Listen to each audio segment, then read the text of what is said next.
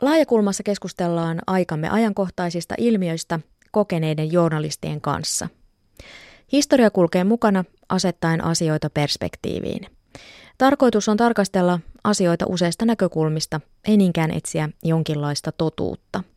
Voit keskustella ohjelman aiheesta myös sosiaalisessa mediassa tunnisteella laaja kulma. Laaja kulma.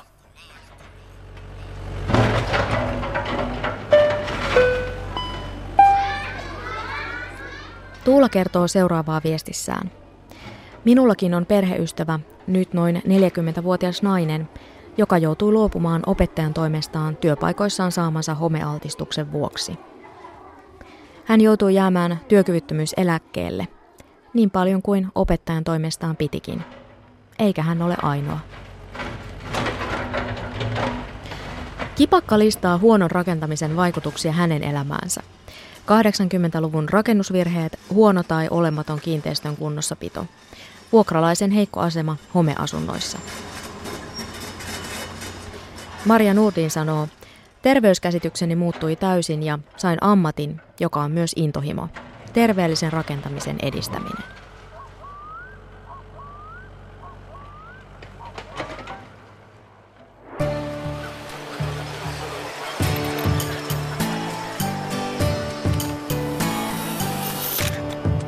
Laaja kulma. Minä olen Satu Kivelä.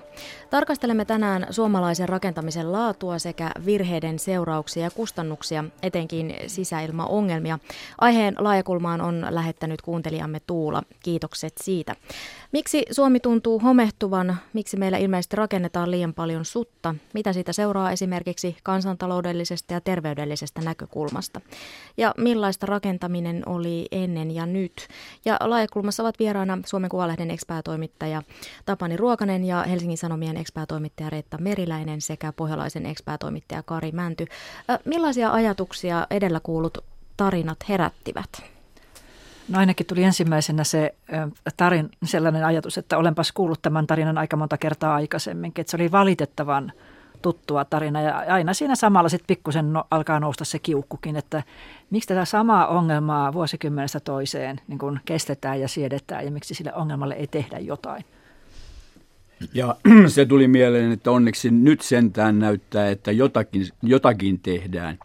Mutta kun itse rupesin perehtymään tähän aiheeseen, niin huomasin, että kyllä se tieto lisää tietenkin tuskaa. Ensin innostuin kovasti, kun näin jossain, että, että kun suomalainen rakentaja rupeaa rakentamaan, niin hän kysyy, että mitä tämä maksaa, mutta saksalainen rakentaja kysyy, miten kauan tämä kestää. Ja tässä on yksi ero, vaikka totta kai tämäkin on tällainen yksinkertaistettu esimerkki. Mutta se on hyvä tiivistys. Ja se, se, mikä tässä myöskin tulee mieleen on, että jonka olen myöskin kuullut, että tämä on, tästä on tullut semmoinen juupas eipäs keskustelu, että toiset jopa lähes niin kuin, kiih, kiihkeästi ovat jotakin mieltä ja toiset vastakkaista mieltä. Ja mä oon ajatellut, että eikö tämä nyt, jos mikä ole semmoinen mitattava asia, joka pystytään selvittämään ihan tieteellisesti, faktapohjaisesti, että jos jossakin on hometta tai ei ole hometta. Miksi tämä on näin kiihkeän spekuloinnin kohde? Sitä mä ihmettelen koko ajan. Kari. Minä näin myös tänä aamuna professori Mirja Salkino ja Salosen kommentin näihin asioihin ja – hän mielestäni kiteytti, kiteytti nämä, tämän ongelman aika hyvin, kun hän sanoi, että home on kylmien maiden erityisongelma, jota desinfiointiaineet pahentavat. Etelän hatarissa, heikosti eristetyissä taloissa voi, voi olla enemmän hometta, mutta vähemmän homeongelmia. Tämä on aika hyvä kuva ja minusta se kertoo myöskin siitä, että miten meillä on muuttunut tämä rakentaminen. Että, että nyt tehdään liian tiiviitä ja liian synteettisiä keinotekoisia. Kyllä ja sitten se kertoo myöskin, tuo Karin sitaatti kertoo siitä, että tämä on hirvittävän monitahoinen ongelma. Että ei ole pelkästään sitä, että rakennetaan hyvin tai huonosti, vastuullisesti tai vastuuttomasti, vaan myös se, myös se ympäristö, jossa, jossa rakennetaan, jossa eletään, niin se vaikuttaa myös siitä, että tuleeko rakentamisesta ihmisille terveysongelma. Mm. Kun viime vuosina julkisuudessa on puhuttu rakentamisesta, niin valtaosa osan huomiosta ovat vieneet sisäilman ongelmat ja Suomessa altistuu noin 750 000 ihmistä päivittäin kosteusvaurioille esimerkiksi kodeissa, kouluissa, sairaaloissa ja työpaikoilla. Ja nyt laajakulmassa puhumme yleiskäsitteellä kosteusvauriot ja home. Tähän liittyy myöskin siis nämä erilaiset bakteerit ja sädesienet ja mikrobit ja, ja ne yleensä on niitä, jotka on ihmiselle vaarallisia. Ja yleensä silloin kun näitä löytyy, löytyy myös homettakin, mutta mm, tavallaan vaarallisempia voi olla nämä bakteerit ja, ja mikrobit. Mutta tosiaan sisäilmoista ongelmista puhuttaessa tarkoitetaan sitä, että kosteusvaurio on muuttanut rakennuksen mikrobikantaa sillä tavalla, josta on ihmisille ja rakenteille haittaa, mutta koska ohjelma on vain 47 minuuttia, käytetään yläkäsitettä kosteusvaurio ja, ja home. Työterveyslaitos on arvioinut, että kosteus- ja homevaurioihin liittyvien terveyshaittojen kustannukset on Suomessa jo 450 miljoonaa euroa vuodessa. Jotenkin kun tätä lukua miettii, niin ajattelisi, että kaikkien intresseissä olisi ratkaista tämä ongelma. Tosiaan arvio sisältää kustannukset, kustannukset jotka aiheutuu oireista, sairauksista, niiden tutkimisesta – työkyvyn menettämisestä sekä työtehon ja tuottavuuden laskusta. Ja muistaakseni hiljattain oli joku tutkimus myös siitä, että oppimistulokset lapsilla huonontuu, mikäli koulun sisäilma on, on huono. Minkälainen pommi meillä nyt tikittää käsissä? Kyllä kai se aikamoinen pommi on, koska, koska siis mehän ei tiedetä vielä ollenkaan, missä, missä meillä on tällä hetkellä tulossa siis ongelma, koska näähän piiloutuu. Usein se ongelman esille tulo vaatii muutaman vuoden, se vaatii muutaman niin kuin erila, ilmast, niin kuin ilmasto- tai sääoloilta erilaisen talven, kesän, kunnes sitten sieltä alkaa tulla sitä, sitä ongelmaa esiin. Sitten se vaatii muutaman vuoden myöskin tämmöistä ilmastointi, ilmanvaihtokiertoa. Et, et pahoin pelkää, että meillä on, meillä on edelleen niitä pommeja, vaikka näitä nyt aktiivisesti yritetäänkin löytää ja purkaa, niin meillä niitä on myöskin tulossa. Tässähän ilmeisesti on tapahtunut sellainen virhe, että on lähdetty väärästä päästä. Oikeastaan tuo, mitä Kari sanoi saksalaisista, että ne kysyvät, että miten kauan tämä rakennus kestää, niin se, on, se kysymyshän meillä on jätetty tekemättä. Ja on ajateltu oikeastaan päinvastoin, että ei tämän tarvitse kestää kuin 3-40 vuotta. Silloin kun lähdettiin tekemään esimerkiksi elementtitaloja, jotka olivat vastaus siihen valtavaan muuttoliikkeeseen, joka Suomessa käynnistyi 60-70-luvulla, on koko meidän yhteiskuntarakenne muuttu ja maalais, maalaisidylli katosi. Mutta että se, se missä on minusta kummallinen paradoksi, näinen, näinen vastakohta, että mitä kehittyneemmät materiaalit meillä on, mitä kehittyneempi tekniikka, paremmat mittauslaitteet, niin, niin sitä enemmän sutta tulee. Niin, tähän, tässä on just se ongelma, mi, mi, mihin on viitattukin, että, että, että usein näihin uusiin materiaaleihin niitä syöksytään käyttämään aika vähäisellä vaikutusarviolla ja siitä, siitä ei ole usein tutkimustietoakaan vielä. Et, et, et mennään, uutuus vaikuttaa tosi hyvältä ja nyt se on ratkaisu siihen, tähän ja tuohon ongelmaan ja sitten muutaman vuoden tai muutaman kymmenen vuoden kuluttua paljastui, että tässähän sitten varsinainen ongelma onkin, sanotaan, että asbesti oli tämmöinen tyypillinen ongelmamateriaali. Monet maalit, monet eristeet, liimat, liimat niihin liittyy todella sellaisia asioita, liuottimet, jotka yhtäkkiä alkaa höyrystyä ja nousta sitten sieltä hengitysilmaan. Että paljon mm, on. Puhutaan myöhemmin lisää tästä rakentamisen laadusta ja näistä materiaaleista.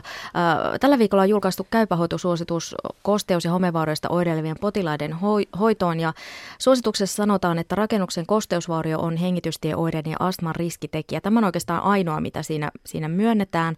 Ja, ja sitten tässä suosituksessa linjataan, että syysuhdetta yhdenkään terveysvaikutuksen ja kosteusvauriorakennuksen välillä ei ole voitu todeta, koska ei tiedetä, millä mekanismilla terveysvaikutukset aiheutuvat. Ja Sisäilmajärjestöt ovat kyllä sanoneet painavan sanansa tätä vastaan, että, että Tervesisäilmä ryn puheenjohtaja Pia Raita kommentoi, että suositus keskittyy kertomaan, että mitään ei ole. Ja on myös kritisoitu tätä hoitosuositusta sillä, että ei ole tarkkaa listaa oireita, oireista, joita voi syntyä huonon sisäilman seurauksena. seurauksena.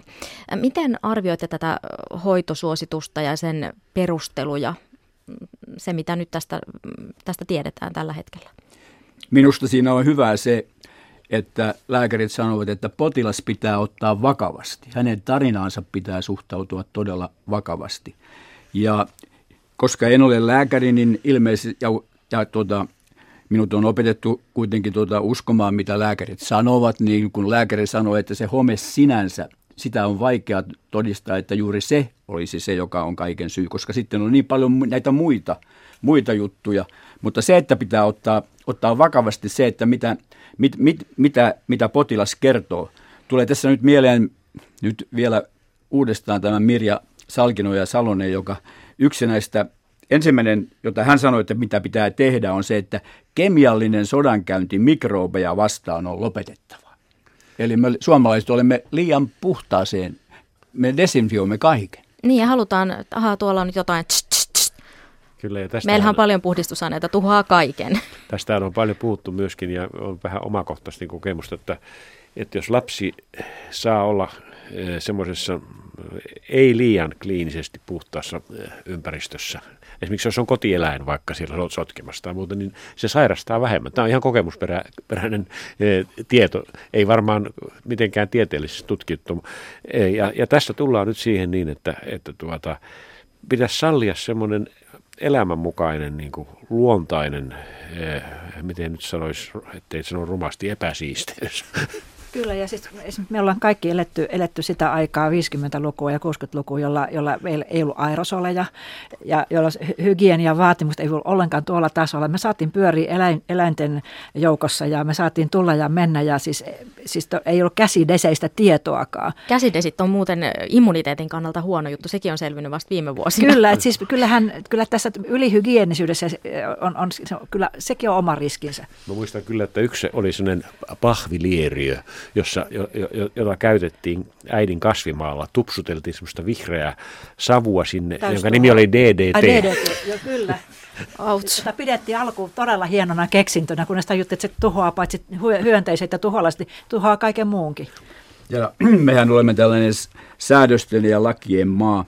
Ja yksi tällainen ongelma on se, että meidän todellakin me teemme, rakennamme niin tiiviisti, että, että joku, joku sanoi, että nykyään menee enemmän rahaa siihen, että asuntoja jäähdytetään kuin että niitä lämmitetään. Että se ja siitä silloin, energiatehokkuudesta. Silloin niin sanotut vahvat, hyvät mikrobit, ne eivät pääse sisään ollenkaan. Kyllä, ja varmasti tuota, Panu Kailalla olisi varmaan aika monta kauhuesimerkkiä siitä, kun vanhoja hirsitaloja on ruvettu maalaamaan näillä huipputiiviillä maaleilla, ja miten ne talot alkaa siitä sitten kuolla mm. tai tuhoutua. Paljon Kyllä. on korjattu myös pilalle terveitä rakennuksia.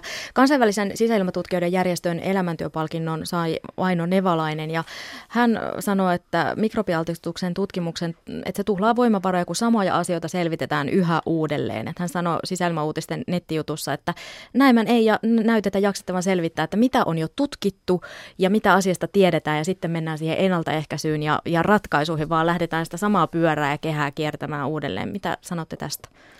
Tämä on hyvin, mulla on ihan sama oma kokemus, koska tuntuu tosiaan, mä katselin Hesarin arkistosta vanha juttu, niin vuosikymmenestä toiseen todetaan, että on ongelma ja sitten se jää jotenkin siihen. Kaikki toteaa ja hertaisen yhden, yksimielisiä siitä, että meillä on ongelma, mutta sitten kun... Unohdetaan ratkaisu. Niin ja sitten siis ratkaisustakin puhutaan, niitä esitellään, mutta sitten se toteutus, joka on aina ehkä kuitenkin se oleellisin, niin se jää tekemättä. Hmm. Tässä, tässähän on semmoinen kummallinen piirre myöskin, että johon viittasin tuossa alussa, että kun tästä on tullut vähän tämmöinen uskon kysymys, että on, on viety semmoisia ihmisiä määrätty psykiatrin hoitoon, jotka on valittaneet näitä asioita. Mulle tulee mieleen niin kuin vanhan Neuvostoliiton poliittisesti eri mieltä olevat pantiin psykiatriseen hoitoon. Mm. Että tuota, tämä ei ole oikea ratkaisu kyllä. Mutta...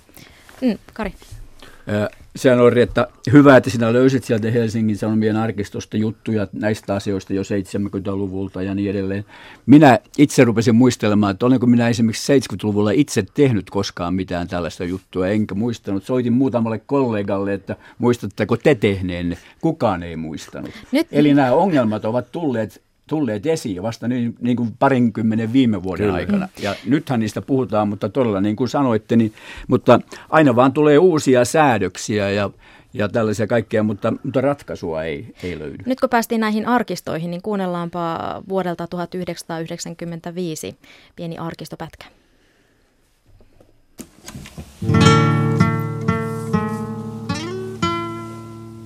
Kosteusvauriotaloissa muhiva home uhkaa kansalaisten terveyttä paitsi kotona myös työpaikoilla. 60- ja 70-luvuilla rakennetuista pientaloista reilusti yli puolet kärsii kosteusvaurioista.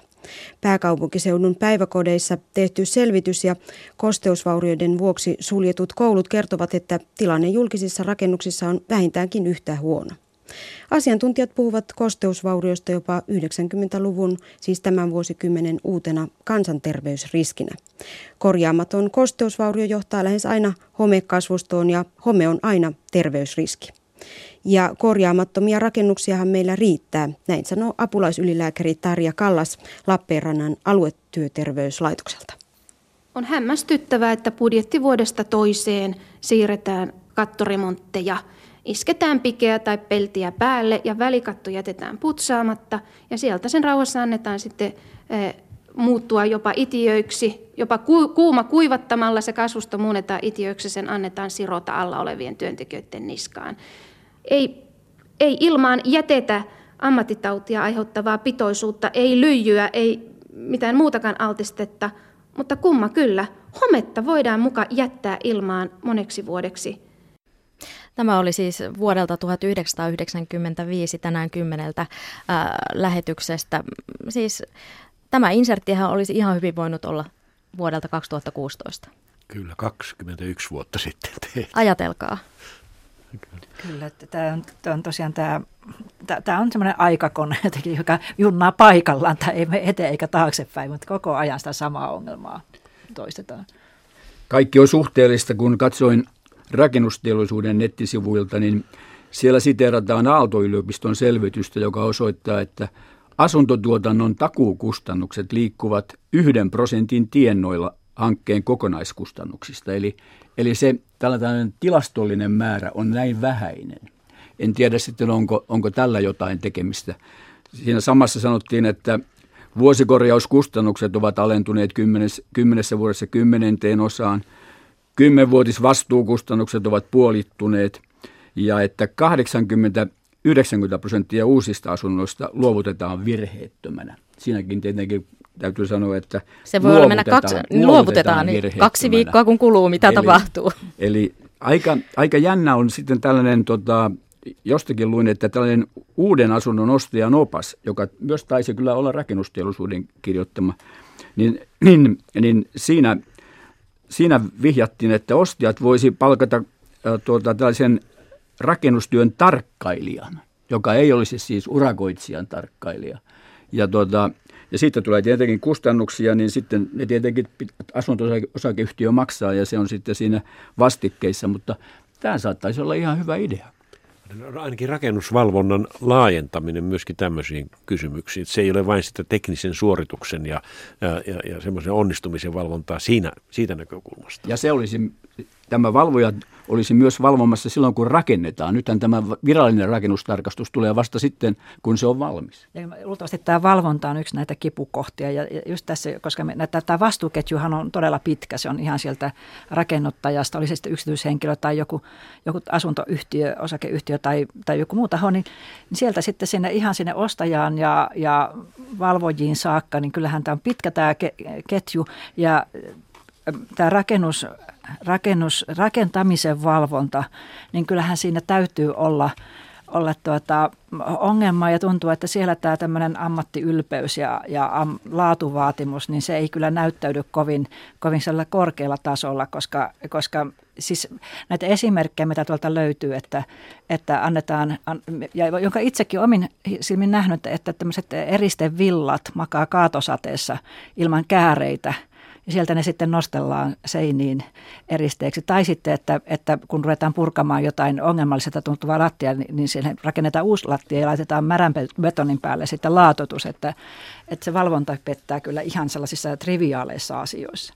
Kysyin itse asiassa tätä valvonta-asiaa, kun kuuntelija Tuule, joka meille tämän aiheen lähetti, niin ajatteli, että valvontaa parantamalla voisi tulla laadukkaampaa, niin rakennusteollisuus ry johtaja Jukka Pekkanen sanoi, että suunnittelu on se tärkein asia ja, ja tilaajan rooli, että tilaajan täytyy määritellä juuri nämä, että mitä mainitsit, materiaalien säänsuojaus ja alihankintaketjuihin, että aika iso vastuu on myös tilaajalla, voidaan puhua tästä vähän myöhemmin. Ja sitten ympäristöministeriön rakennusneuvos Teppo Lehtinen ajatteli, että säädökset luo hyvän rakentamisen puitteet ja laatu tuotetaan sitten rakennusalan toimijoiden kesken, että kumpikaan heistä ei kovin innostunut valvonnan lisäämisestä, että ajatellaan, että se pitäisi olla jotenkin sisäsyntyistä, mutta sehän on meillä tällä hetkellä vähän ongelmallista. tosiaan suomalaisen perinnerakentamisen tuntijana tunnettu emeritusprofessori, arkkitehti Panu Kaila on seurannut rakentamisen säädöksiä ja muutoksia useiden vuosikymmenten ajan ja hänellä on näkemys siitä, että milloin me lähdettiin menemään rakentamisessa pieleen. Niin sutta alettiin rakentaa, kun poikittiin näistä vanhoista periaatteista. Sanotaan lyhyesti, että pieni hukkalämpö piti rakennuksen kuivana, oli sisällä hiukan ylipainetta, joka myöskin niin kuin poisti haitallisia juttuja. Ja sitten materiaalit oli niin sanottuja hengittäviä, eli kuivumiskykyisiä. Että nykytekniikka e, toipumiskyvytön. Pienetkin virheet niin rankaisevat ankarasti, koska rakennus ei itse pysty niitä hoitamaan niin kuin ennen pystyisi. Mutta sanotaan 60-luku oli se käännekohta, jolloin siirryttiin käsityövaltaisesta rakentamisesta teolliseen rakentamiseen. Ja sitten tämä teollinen rakentaminen, sanotaan elementtikerrostalot, kaikki tämmöinen, niin, niin tota, toi mukanaan sitten tapoja rakentaa, jotka ei oikeasti sitten pitkän päälle toimi. Tuli tämmöinen ikään kuin uusi, uusi tapa tehdä tämmöinen teollistuminen verrattuna siihen, että aiemmin on ollut tämmöisiä kirvesmiehiä ja, ja rakennuksia on tehty hieman eri tavalla. Kyllä, joo, uusi tapa rakentaa ja sitten uudet materiaalit muistan hyvin, että itse olin piirtämässä elementtikerrostaloja ja silloin sanottiin, että niiden käyttöikä on noin 30 vuotta. Että ne puretaan sen jälkeen, että ne on pikkusen niin kuin tämmöistä vielä hätäajan pulaajan rakentamista ja sitten tulee niin kuin paremmat, paremmat asiat ja laadut. Ja meillä rakennustalouden professori Jarle luennoi siitä, että pitäisi tehdä lyhytikäisempiä taloja nyt, että koska, koska niin kuin kaikki vanhenee nopeasti, niin sen rungonkin pitäisi olla helposti purettavissa. Eli ikään kuin tämmöinen ajatus siitä, että se on ihan ok, että kerrostalo on käytettävissä 30 vuotta, jonka jälkeen se lanataan pois ja rakennetaan uusi. Kyllä, siitä mulla tässä talotohtorikirjassa mainitsinkin, että Mauno Koivisto, joka oli silloin pankinjohtaja, keskusteli sitten taas Hakan pääjohtajan kanssa, että miten nämä sitten puretaan ja ja pääjohtaja sanoi, että sitten on kehitetty sellaisia leikkureita, että elementtitalotsa on joutuisia purkaa. Niin, missä se on ne leikkurit? Oletteko nähnyt? Tämähän on ihan hirveä puhetta, kun mä en ole luullut, että tämä on vain niin kuin teoriassa, mutta se onkin ihan oikeasti ajateltu näin. Ja kun ajattelee meitä esimerkiksi, jotka olemme ottaneet luultavasti ensimmäiset asuntolainamme siihen aikaan, uskoen, että me tehdään elämämme sijoitus. Niin... Minkälaisia asuntoja ostitte silloin? Oliko just näitä? Se oli juuri elementtitalo, kyllä. Kyllä, juuri 60-luvulla rakennettuja tietenkin. Ja, ja tuota, tulee tuosta vaan mieleen, että ei se sattumalta nämä ongelmat eivät alkaneet 60-luvulla. Silloinhan ihmiset muuttivat maalta kaupunkeihin. Tarvittiin todella paljon asuntoja, vähintään vielä enemmän kuin mitä nyt tarvitaan. Ja, ja haluttiin rakentaa nopeasti. Ja se on ihan itsestään selvää, että tuota, eihän sillä tavalla voi menneeseen palata, että nyt nyt ryhdyttäisiin myös sitten yksin naputtamaan niitä asuntoja. Se, se kestäisi liian kauan, se tulisi liian kalliiksi. Mutta, mutta selvästi, kun siinä alussa vitsailin, että suome, suomalainen ra, rakennus kestää 50 vuotta, niin minä, minähän olin siinä aivan... Sä olit tuota, ylioptimistinen. Minä olin ylioptimistinen, ylioptimistinen. Nyt kuultiin, että tarkoitus Faktaa oli, että vain 30 vuotta.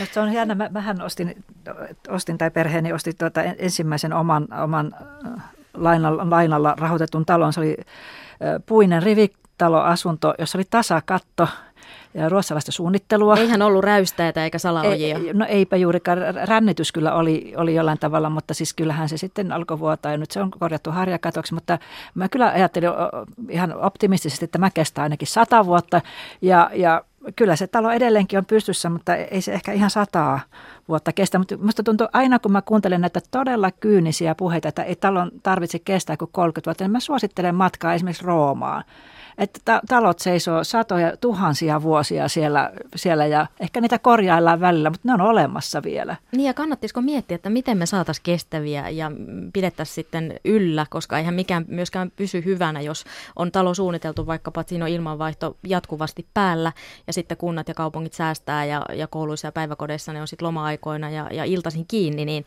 se on niin kuin rakennusfysiikan vastaisesti sitä ei ole suunniteltu käytettäväksi niin. Mm. Sitten ne menee huonoksi. Menee huonoksi. Me puhutaan puhutaan tekstiilien kohdalla halpistuotannosta mm. ja siitä, että, että vältetään näitä kestävän kehityksen nimissä. Ei, mutta sitten kun rakennetaan taloja halpis peruutta, ei mitään haittaa. Sitten tulee leikkuria tai jotkut sakset, joilla nämä talot sitten leikataan. Että et kyllä tämä on tämmöisen kestä, kestävän kehityksen kannalta tämä on ihan turmiollista. Mm. Ja sekin on jännä, että rakentamiseen on vaikuttanut totta kai tämä niin kuin maaltamuutto kaupunkeihin, mutta myös maailman tapahtumat. Että silloin vuonna 1973 oli maailmanlaajuinen energiakriisi ja, ja sitten kaupungit pimeämmäksi ja lämpöpattereita ruuvattiin pienemmälle ja, ja tämä sitten vaikutti siihen, että tuli tämä energian korjauspuumi ja, ja piti ajatella, että miten tehdään sillä tavalla, että säästetään, säästetään energiaa, että monta muutosta yhtä aikaa ja, ja sitten tapahtuu jotain, minkä, minkä seurauksista sitten nyt tiedetään. Tämähän on tämä rakennusten teollinen pystyttäminen tietysti yksi osa tätä meidän teollista vallankumousta ja siinä syntyi tämä elementti rakentamisessa oli todella nopeaa. Mä muistan, kuinka sitä ihmeteltiin, kuinka nopeasti kerrostalo voi nousta.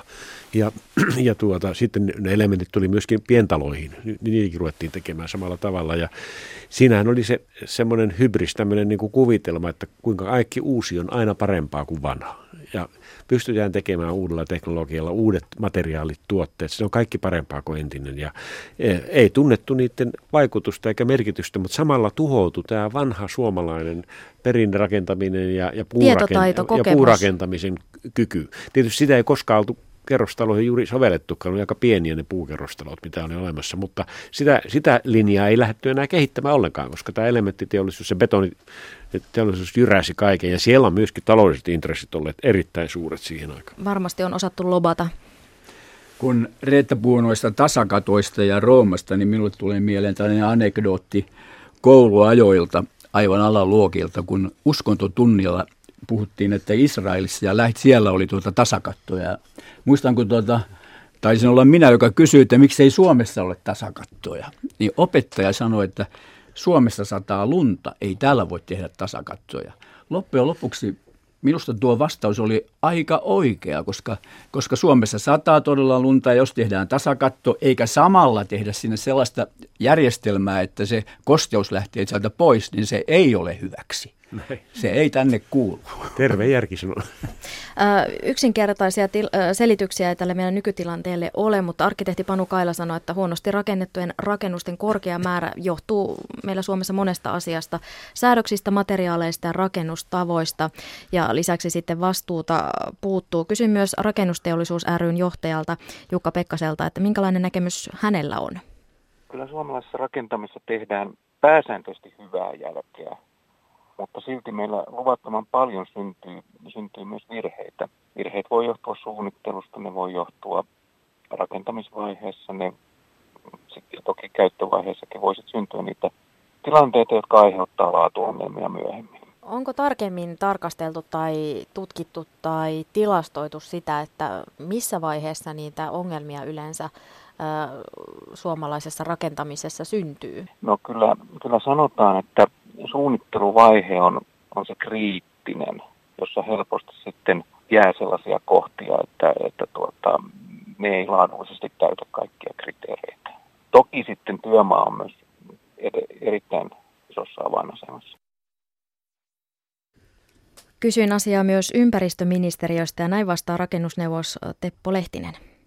Suomalainen rakentamiskysymyksenä on rakentamisen laatu yleensä, niin on keskimäärin hyvää laatua mihin se perustuu? Perustuuko se johonkin tutkimuksiin siitä vai, vai millä tavalla?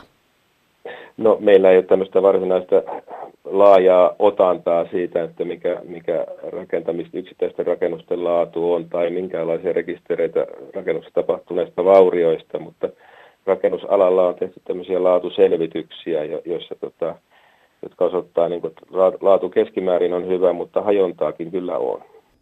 Näin siis sanoi ympäristöministeriöstä rakennusneuvo Teppo Lehtinen ja laajakulmassa keskustelemme huonosta rakentamisesta Helsingin Sanomien entisen päätoimittajan Reetta Meriläisen, Suomen Kuvalehden entisen päätoimittajan Tapani Ruokasen ja muun muassa Pohjalaisen entisen päätoimittajan Kari Männyn kanssa.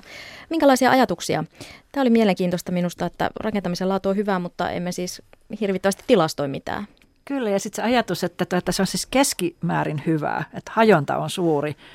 Mitä ja, se tarkoittaa? Niin se, just se, mitä se tarkoittaa, ja kyllähän, jos, jos näin voidaan sanoa, niin silloinhan täytyy olla olemassa kuitenkin jonkinlaisia... Faktaa. Joo, suureita faktaa, mittaustuloksia, selvityksiä, jotakin, että tuota, tässä, tämä on jotenkin aika suomalainen ilmiö, että, että että vakuutellaan itselle ja muille, että kaikki on hyvin, meillä ei ole ongelmaa. Ja samalla leimataan nämä ongelmista oirehtivat ihmiset sellaisiksi vähintään puolihulluiksi, ellei koko hulluiksi. Sillä päästään näppärästi ongelmasta. Kyllä, ongelma ovat aina ihmiset. Mm, siirretään se yksilöön.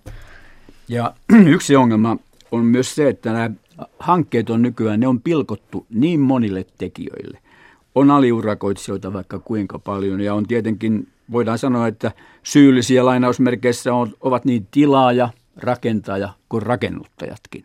Että se ketju on, on todella niin pitkä, että menepäs nyt sinne sitten yrittämään sanoa, että sinä olet nyt juuri, tässä on tapahtunut se ongelma. Ei sitä ole vaikea selvittää. Tässähän on se tavallaan se vastuullisuus kadonnut. Kenelläkään ei ole ikään kuin kokonaisvastuuta tästä tilanteesta. Ennen vanhaan, en tarkoita, että kaikki vanha on aina hyvä, mutta... Tarkoitat kuitenkin, myönnän nyt reilusti. nyt kuitenkin tämä, että sitähän lähdettiin miettimään talon paika, paikasta alkaen, että mikä on semmoinen hyvä paikka, mihin se pannaan. No Kannattaako tietysti, laittaa monttuun vaikka niin, vai vähän korkeammalle? Niin, tietysti nyt kun tonttipolitiikasta ja muista johtuen, niin tämmöinen on niin kuin pelkkää utopia sanoa tätä asiaa. Mutta, ja, ja sitten otettiin vastuu. Ammattimies kantoi vastuun koko pytingistä. Nyt tulee erilaisia, just niin kuin Kari sanoi, erilaisia alihankkijoita, jotka sitten tekee yhden osan ja toinen toisen. Ja mulla on ainakin ollut se tunne, kun on asunut omakotitalossa myöskin, että jos ei itse kannastaa vastuuta siitä, että, niin viimeistään joku maalaa sen pilalle sen homman, jos ei, ihan viimeisessä vaiheessa, jos ei, tuota, niin, jos ei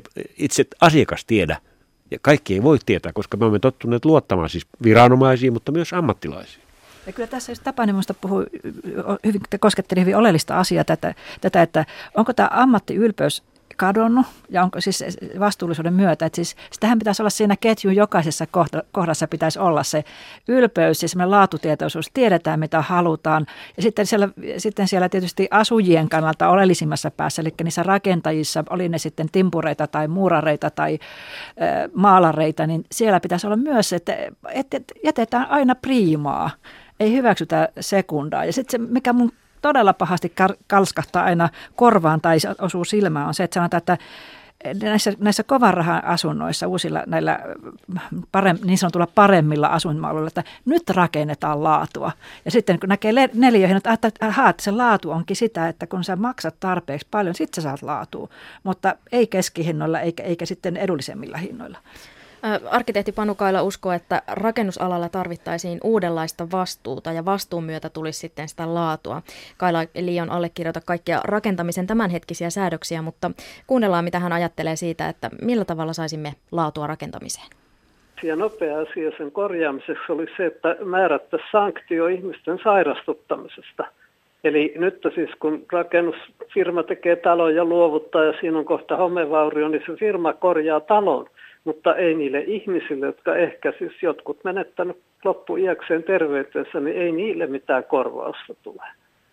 Eli, eli ihmisille ei makseta mitään, että jos tämä sairastuvuus jouduttaisiin korvaamaan, ja jos sitten todistetaan oikeudessa, että se johtuu valtion antamismääräyksistä, niin sitten valtio maksaa korvaukset ihmisille eduskunnan omassa tarkastusvaliokunnan lausunnossa sanottiin niin, että homeongelmaa ei ole pystytty hoitamaan ja se todennäköisesti pahenee lähitulevaisuudessa. Eli siis musta aika hurjaa, että eduskunta sanoo näin, että jos meidän antamien määrässä takia muodostunut ongelma todennäköisesti tulee sairastuttamaan lisää ihmisiä jatkossa. Miltä kuulostaa? No Kaila tietenkin oikoi nyt mutkia lääkärit nyt ovat yrittäneet sanoa, että se home sinänsä pelkästään sitä on vaikea löytää mitään sellaista lääketieteellistä yhteyttä. Ja silloin, jos ei sitä löydy, niin ei löydy sitä juridista yhteyttä ja se on silloin niin kuin tällainen, tällainen ongelma. Mutta Suomessa on yli 40 000 sellaista yritystä, jotka rakentavat. Sekin on, se on, huoma, se on uskomattoman paljon, niin mulle – mulle osui mun silmiin. Onko siellä muuten ketään, joka markkinoisi, että hei, meiltä kestävät, terveelliset, laadukkaat kodit? Mutta tiedän ainakin yhden tuota, tuota, kahden miehen yrityksen, joka edelleen tekee vähän niin kuin tällä kahden miehen yritys, joka tekee todellakin lähes niin kuin silloin entisenä vuosikymmeninä tehtiin. Mutta tämä on tietenkin, he tekevät tällaisia pientaloja. Ja tuota, en ole koskaan heiltä kysynyt, että tuota, tuleeko heille valituksia, mutta mä luulen, että tällaisille tulee vähemmän kuin tällaisille teollisille rakentajille. Tässä, tässähän on, on se juuri se kysymys, oikeastaan tuo ympäristöministeriön virkamiehen kannanotto niin herätti tämän ajatuksen, että mikä on laatu, että sen määrittely, siis laatukriteerit täytyisi määritellä uudelleen ja, ja jälleen kerran ottaa myöskin asiakas, eli se ihminen, joka on siellä keskiön. Kun meillä määritellään tämmöisten teollisen tuotannon ja tuotteen, niin kuin tavallaan talokin alkaa olla, niin laatu pelkästään teknisillä ominaisuuksilla, eikä, mm. eikä näillä viihtyvystekijöillä. Tässähän olisi ihan selvästi nyt markkinarako sellaiselle yrittäjälle, joka rakentaa terveellisiä ja kestäviä taloja, oli ne sitten pientaloja tai tai kerrostaloja. Ja, ja tuota, siis nythän me, mehän kierretään kuin kissat kuumaa puuroa sana moraali. Et tässähän on ihan selvästi kysymys myös tekemisen moraalista, siitä, että hyväksytään huonoa työtä, valvonta hyväksyy sen, ostajat hyväksyy, rakentajat hyväksyy, rakennuttajat hyväksyy sen. Että et, että kyllä tässä sitten sitä kautta tulee syyllisiä aika iso joukko, mutta, mutta se ei ole tässä oleellista, vaan se just, että miten me saataisiin niitä eh, terveellisiä ja kestäviä rakennuksia aikaan. Ja se on mahdollista. Siis Pudasjärven kunta kyllästyi jatkuviin sisäilmaremontteihin, päätti, että nyt lopetetaan korjaamiset ja rakennuttivat sitten Hirsisen päiväkodin ja kampuksen tällaisella elinkaarimallilla. Ja rakennuttaja huolehtii sitten siitä, että rakennus rakennus pysyy kunnossa ja tämä hanke kilpailutettiin ja tämä tilaus tehtiin huolellisesti ja valittiin sitten vielä paikallinen yrittäjä toteuttamaan ja kaikkeen laitettiin aikaa ja kunnanjohtaja silloin sanoi, että tähän, tähän nähtiin vaivaa ja haluttiin onnistua ja ilmeisesti on onnistuttu ja ympäri Suomea siellä on käyty ihastelemassa ja ihmettelemässä, että miten tämä oli mahdollista. Sieltä Mistä eikö, tämä kertoo? Eikö ole aika jännä on myös se, että todella näitä ongelmiahan on kaikkein eniten nimenomaan hoitolaitoksissa ja sairaaloissa, vielä enemmän kuin yksityisissä asunnoissa. Eli mistähän tämä sitten johtuu, kun katsotaanko niin, että kun tämä ei tule nyt kenellekään yksityiselle ihmiselle ja niin edelleen, tämä voidaan tehdä ikään kuin vähän, vähän veltommin. Tai sitten osui sellainenkin silmiin, kun Rakennusliiton puheenjohtaja Matti Harjuniemi oli, oli jossakin sanonut, että, että, että Rakennusliikkeet lähettävät kärsivällisimmät tyypit työmaille kuuntelemaan asiakkaiden valituksia, ja valituksiksi ne jäävät. Sielunhoitajan tehtävä on kuunnella valituksia. Eli, eli tässäkin on jotain jotain. Jotain pahasti pielessä tuosta Pudasjärvestä, niin mä en tunne ihan tätä, tätä keissiä, mutta tiedän, että siellä on kuitenkin rakentamisen perinne säilynyt sukupolvien ajan. Siellä on hirsirakentajia edelleenkin, jotka jossakin vaiheessa on hävinneet Etelä-Suomesta kokonaan. Ja, ja tietysti myöskin se laatu kriteerit on kovat ja, ja mulla on siellä mökki siellä päin ja tuota, on aika kiva, kun juttelee sen kaverin kanssa, joka meille tekee remontteja. Hän sanoo, että tuota, pitäisikö hän vielä tuotakin vilkasta ja tätä. Eli ottaa ikään kuin silmä, sil, silmiensä alle kokonaisuuden lähtiessään tekee jotain vaikka vaihtamaan saunan kiuasta tai milloin mitäkin, jolloin, jolloin tulee sellainen tunne, että tuo ihminen on niin kuin vastuullinen. Mä voin siltä tilata hommia jatkossakin, koska se tekee noin hyvää duunia. Ja huomaa ehkä jotain ennen kuin siitä tulee ongelma. Nimenomaan. Ja tämähän on siis paitsi tätä niin kuin ihmisystävällistä, niin tämä on, myös, tämä on myöskin osa sitä sellaista ammattiylpeyttä, sitä osaamista ylpeyttä siitä, että, että haluaa, haluaa, että se jälki on, on todellakin, se on priimaa. Ja mun mieheni kotitila on, on 1800-luvulla rakennettu, se, se on remontoitu tuossa 2000-luvun alussa. Se on vanha hirsirakennus, hirsinen pihapiiri hir, hirret terveitä ja, ja kaikki 60-70-luvun remontit läpäissyt talo myöskin, että se on edelleen hyvässä kunnossa. Ei kukaan onnistunut pilaamaan. Ei kukaan ole onnistunut pilaamaan ja nytkin sitä oli, oli korjaamassa, remontoimassa kirvesmiehet, jotka osasivat hir, hirsirakentamista ja joilla oli se, se, se tuntemus ja tietämys siitä, miten hirsitaloa korjataan ja remontoidaan. Joskus muuten tuntuu vähän siltä myöskin, että, tuota, että ihmisillä katoaa semmoinen niin kuin normaali järjenkäyttö. Mä muistan, tässä oli muutamia vuosia sitten tuolla pohjoisessa valtavat paukkupakkaset ja sitten meni sähköt yhtäkkiä poikki. Ja sitten tuli juttuja lehtiin, että miten on mahdollista, että tuota, ihmiset selviytyy Inarinta, vai mikä se oli siellä ihan pohjoisessa, kun, kun ne ei saa enää sähkölämmitystä talossa, kun sähköt on poikki. Jolloin mä kirjoinkin siitä, että onhan se nyt aivan järjetöntä, jos sä asut arktisella alueella, jonka vuoden keskilämpötila alle nolla, niin kuin siellä on, niin sulla ei ole minkäänlaista lämmityslaitetta talossa. Tässä tulee hyvin esille tämä meidän uutuuden ja teknologian. Niin, Joku keksi jotain näppärää, se ratkaisee kaiken. Homeesta aloitettiin tämä ohjelma ja homeeseen palataan, sillä nämä kosteusvauriot ja homeet ovat Suomen tämänhetkisistä rakennusongelmista ilmeisimmät. Ja niin kuin on tässä käyty läpi, että sisäilmaongelmien syitä on suunnittelussa, rakennus- ja käyttövirheissä, huollon puutteessa, rakennusosien vaurioissa ja sitten ihan siinä, että kaikki materiaali tietysti vanhenee ja jotkut aikoinaan fiksuna pidetyt rakennusratkaisut onkin sitten osoittautuneet virheiksi. Ja, ja tuossa pohdittiin sitä, että on jännä, että ei ole mitään kartoitusta, tutkimusta tai tilastoja siitä, siitä, että mistä syntyy ongelmia, koska nämä aika isoista summista puhutaan ja myös on ihmisten terveys, terveys kyseessä. Ja jälleen sitten tehdään tiiviimpää ja vauhdilla, kun ihmisiä muuttaa takaisin kasvukeskuksiin ja, ja rakennustarkastusyhdistyksen puheenjohtaja Pekka Virkamäki arvelee, että kymmenen vuoden kuluttua kosteus- ja homeongelma on jo paljon isompi kysymys kuin huoli liiasta energiankäytöstä. Ja myöskin rakennusteollisuus ryn johtaja Jukka Pekkanen tunnistaa ja myöntää tämän riskin ja sanoo, että nyt jos meillä ei tapahdu muutosta tässä rakentamisen laadussa, niin tämä ongelma ja riski on ihan todellinen. Mitä arvelette, millainen tulevaisuus suomalaisella rakentamisella mahtaa olla? Mistä puhutaan kymmenen vuoden päästä? Olemmeko tässä samassa tilanteessa? Tehdäänkö tärskyt siihen? Minä haluaisin olla nyt kuitenkin optimistinen. Jotenkin tämä keskustelu on nyt niin kovaa, että nyt ei, ei kyllä yhdelläkään ryhmällä ei ole enää, enää varaa jatkaa vaan tällä tavalla. Jotain todellakin ei enää vain tarttisi tehdä, vaan jotain todella pitää tehdä. Ja ihmisethän ovat todella niin aktivoituneet ja tämä kuluttajariitalautakunta, joka se nyt osoittaa jotain, että siellähän on niin paljon nykyään valituksia, että kestää jopa kaksi vuotta ennen kuin se valitus on saatu käsitellyksi. Joten tämäkin jo osoittaa. Ja eikä ole kovin hauskaa varmaan sekään, että kun sitten kun käydään näitä oikeudenkäyntejä, niin nämä oikeudenkäyntikulut, ne saattaa olla suuremmat kuin mitä talojen vikojen korjaaminen olisi maksanut. Kyllä tässä, kyllä raha on hyvä konsultti tässäkin asiassa. Kyllä raha on hyvä konsultti. Et siis koko tämä ongelma niin suhteessa siihen, miten, miten valtavan kallista asuminen Suomessa, etenkin Etelä-Suomessa on, niin tämä on niin vielä, vielä niin pöyristyttävämpi. Ja kyllä, kyllä tietysti kuluttajien pitäisi ryhdistäytyä tässä asiassa ihan selvästi, mutta kyllä pitää kaikkien muidenkin tahojen koko sen ketjun, että, että tuota, ryhtiliikettä koko maahan ja joku piiskaamaan. Ja hallitus ottamaan vastuuta. Mä luin juuri tämä viime viikon ekonomistista, että koskaan ei ole niin halpaa ollut raha kuin nyt. Nyt voitaisiin käyttää tätä halpaa rahaa korjauksiin. Nyt on laajakulmassa pysäytyskuvan vuoro.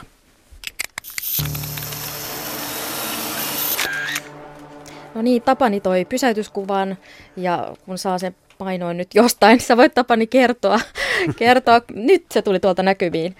Nä, näytetään Karille ja Reetalle, siis sä voit kertoa, kun sä varmaan muistat. Niin, joo, se on, se on oikeastaan kuva tästä vanhasta rakentamista. Se on yli satavuotiasta hirsiseinää, joka on täysin täysin kunnossa olevaa, juuri vähän samanlaista, mihin Reetta äsken viittasi, iki, ikivanhaa ja, ja hyvin aikoinaan tehtyä ja edelleen täysin käyttökelpoista. Se on, se on merkki siitä, että Suomessa osataan tehdä kyllä, tai on ainakin osattu tehdä. Ja uskoisin kyllä, että osataan jatkossakin tehdä. Minkälaista on asua? Se on ilmeisesti 100 vuotta vanha. Joo, se on 105 vuotta vanhaa seinää. Ja hyvässä kunnossa. Aivan erinomaisessa kunnossa, eikä ole päästy pilaamaan. Ja sellaisessa vanhassa hirsitalossa kyllä hengittää ja nukkuu todella hyvin, että se sisäilma on, se sisäilma on kunnossa. Minusta tuntuu, että kun näitä, näitä on hartaasti silloin haluttu tätä taloa, on, raka, rak, on siis ollut ehkä nuori perhe tai, tai sitten siis laaja perhe ja haluttu rakentaa hyvää taloa ja sitten siinä on rakastettu, rakastettu sitä omaa taloa. Se rakkaus jotenkin näkyy tässä, tässä sitten, on, on tehty hyvää. Minulla on loma-asunto, joka on hirrestä tehty, ei tosi sata vuotta sitten, vaan parikymmentä vuotta sitten – ja siinäkin on kaikki ne hyvät ominaisuudet. Siellä ei ole kesällä koskaan liian kuuma ja talvella sen lämmittäminen on, on, on aika vaivatonta. Eli ei tarvita mitään tekniikan vempaimia siellä. Kyllä jotkut kyllä käyttävät niitäkin siellä, mutta minä vähän luulen, että he ovat huomanneet, että, että, että ne, ovat, ne ovat turhia. Niin, jos pohditaan sitä, että koneellinen ilmanvaihto tarvitsee aina sähköä, tarvitsee energiaa ja sitten kunnilla ja kaupungeilla ei ole varaa siihen, niin, mutta sitten säädökset estää joissain kunnissa ja kaupungeissa painovoimaisen ilmanvaihdon käytön, että kyllähän me osataan rakentaa itsellemme melkoisia häkkyröitä. Kyllä, tässä on muuten äh, pieni yksityiskohta on äh, japanilais-suomalainen senaattori Maruteit Surunen. Hän halusi rakentaa eläketalonsa sinne Japaniin Tokion lähelle, niin hän teki suomalaisen hirsitalon sinne. Laajakulma myös Yle Areenassa. Laajakulmassa olemme tänään keskustelleet suomalaisen rakentamisen sudenkuopista ja etenkin niistä sisäilmaongelmista. Ja Toisaalta sehän on hyvä, kun asioista puhutaan, niin sitten voidaan ehkä miettiä, että mitä voisimme tehdä toisin. Voisiko sieltä historiasta löytyä jotain vinkkejä, kun jos joskus on suunniteltu kerrostaloja kestämään 30 vuotta, niin edelleen meiltä löytyy taloja, hirsitaloja, jotka on yli 100 vuotta, niin siinä voisi jotain ehkä, niin ehkä voisi miettiä. Kiitoksia Tuulalle, joka lähetti siis meille tämän aiheen. Ja aiheesta voi jatkaa keskustelua sosiaalisessa mediassa tunnisteella laaja kulma. Ja voit lähettää myös ohjelmaan oman aiheehdotuksesi ja niitä on tullut mukavasti, mukavasti mutta edelleen saa, saa lähettää ja ohjeet tulevat tässä. Ehdota aihetta laajakulmaan. Lähetä ehdotuksesi sähköpostilla osoitteeseen satu.kivela at yle.fi.